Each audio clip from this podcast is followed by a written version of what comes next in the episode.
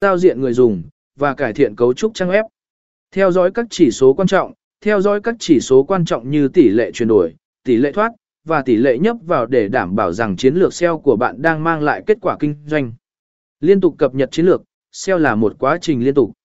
Dựa vào dữ liệu và thay đổi trong ngành, điều chỉnh chiến lược của bạn để duy trì và nâng cao hiệu suất trang web của bạn. Theo dõi và đo lường là phần quan trọng của việc cải thiện chiến lược SEO của bạn. Dữ liệu từ các công cụ theo dõi giúp bạn